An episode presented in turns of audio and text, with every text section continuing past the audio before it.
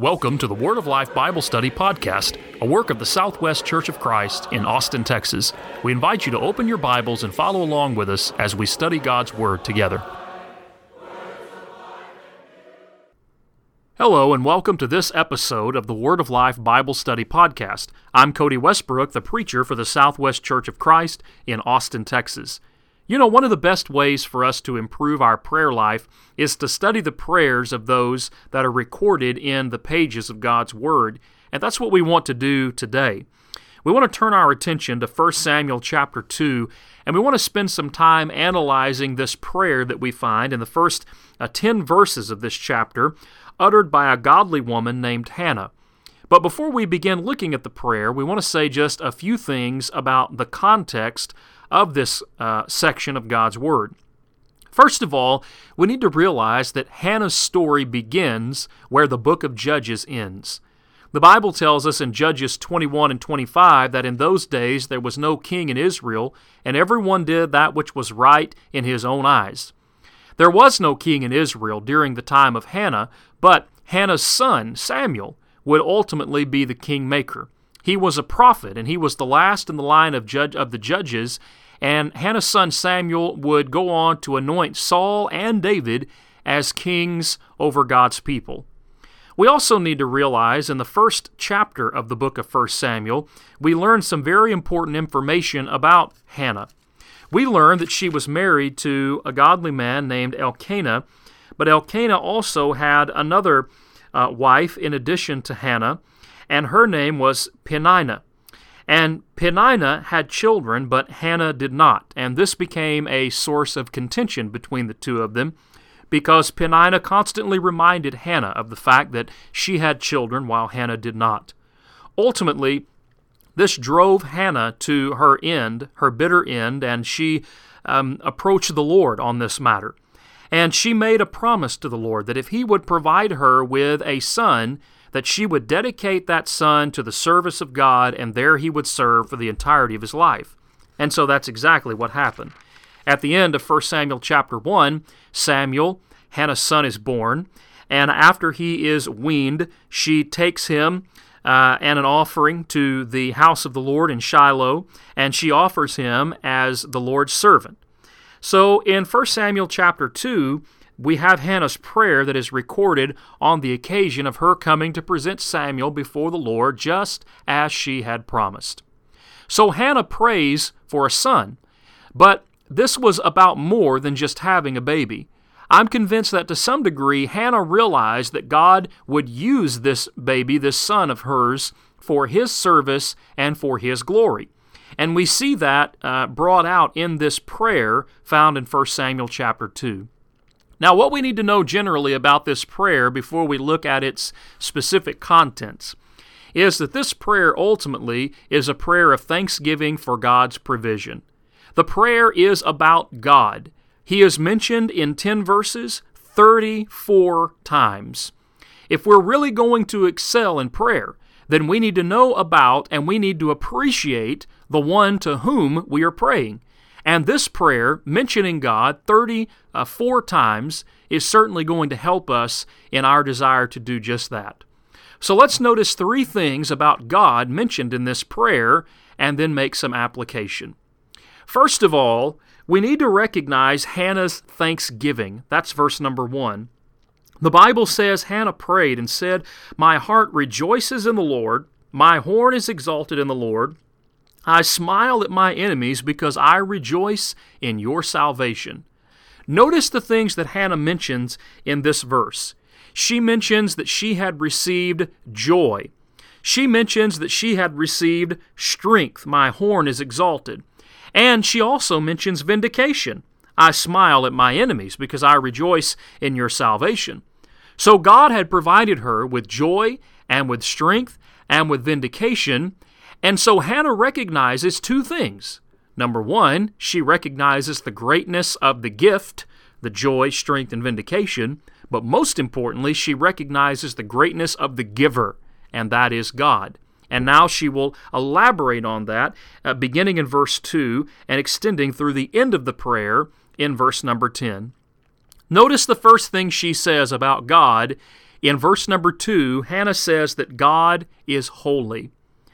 In 1 Samuel 2 2, the Bible says, No one is holy like the Lord, for there is none besides you, nor is there any rock like our God. When we talk about the holiness of God, we should recognize, first of all, that God's holiness is the only one of His attributes that is mentioned in triplicate.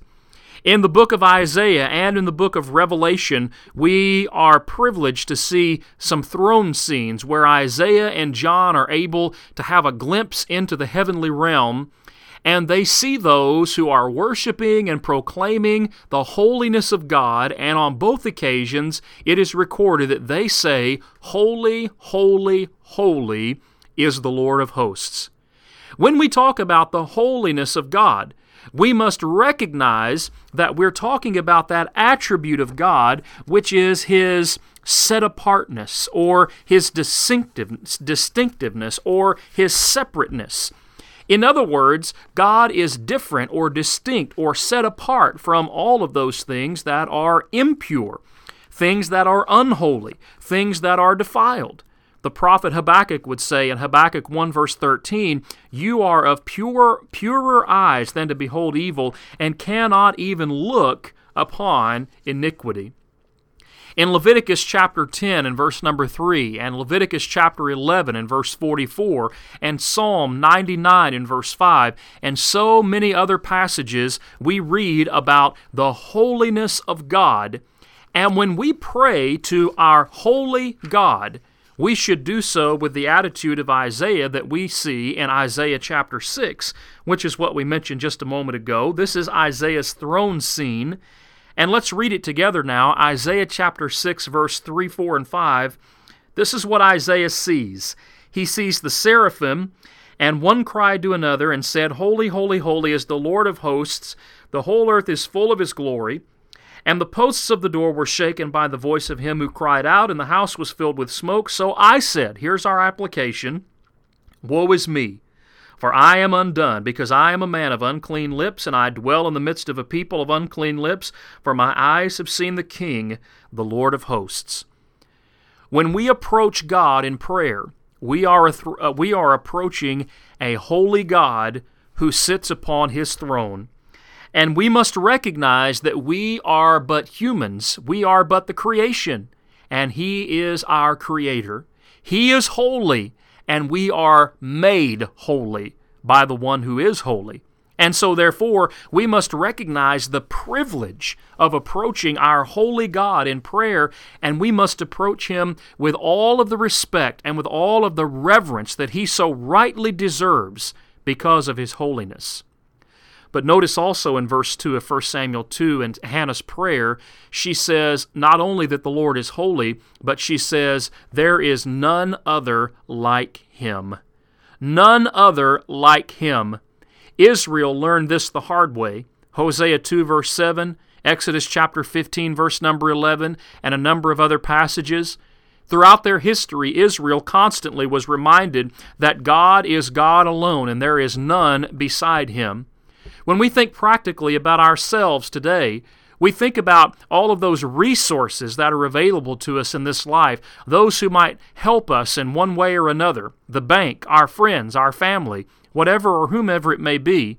All of these will eventually run out of resources, but God never does. He is the God who is constantly giving, James chapter 1 verse number 5. He is the God who always cares and loves and always provides.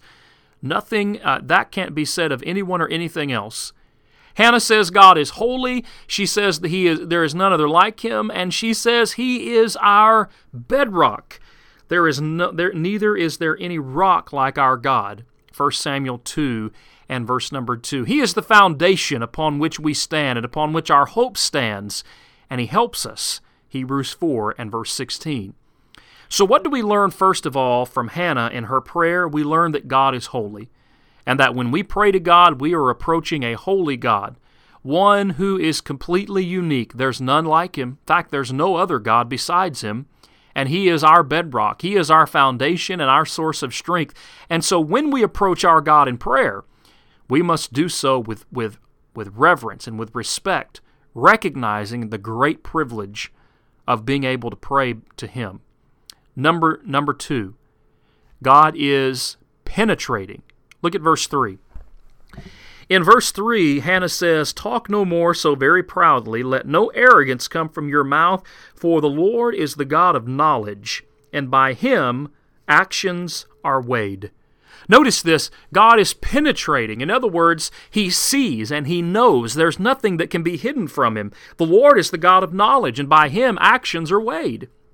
Perhaps it's the case that Hannah's enemy had boasted in God.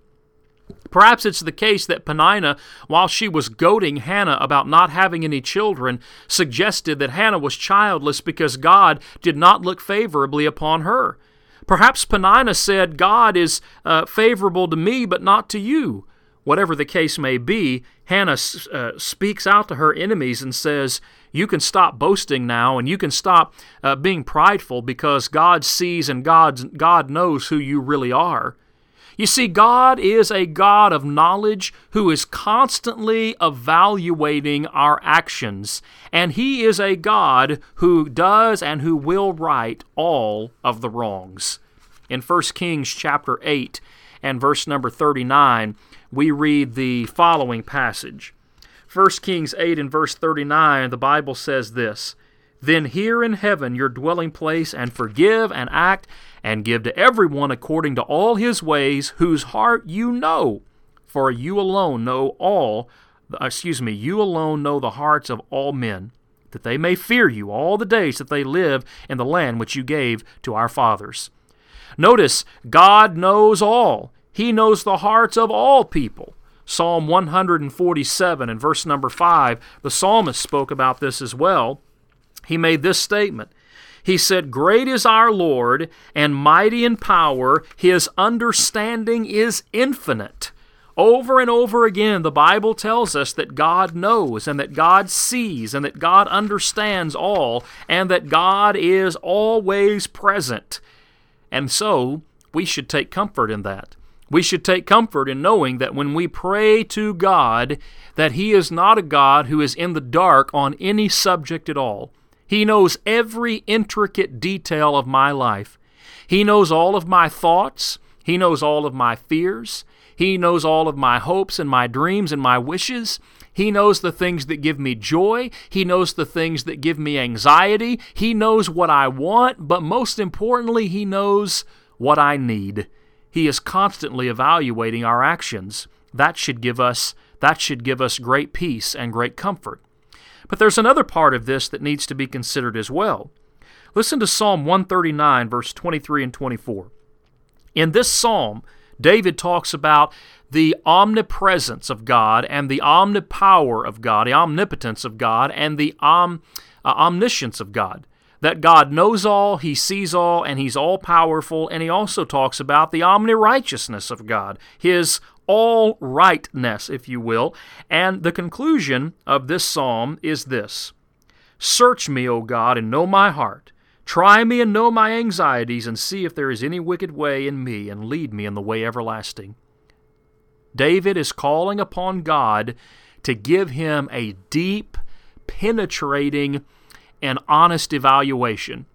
David says, Look at me and look at me clearly and look at me deeply. And if there's any adjustments, any improvements that need to be made, then tell me and help me to find them.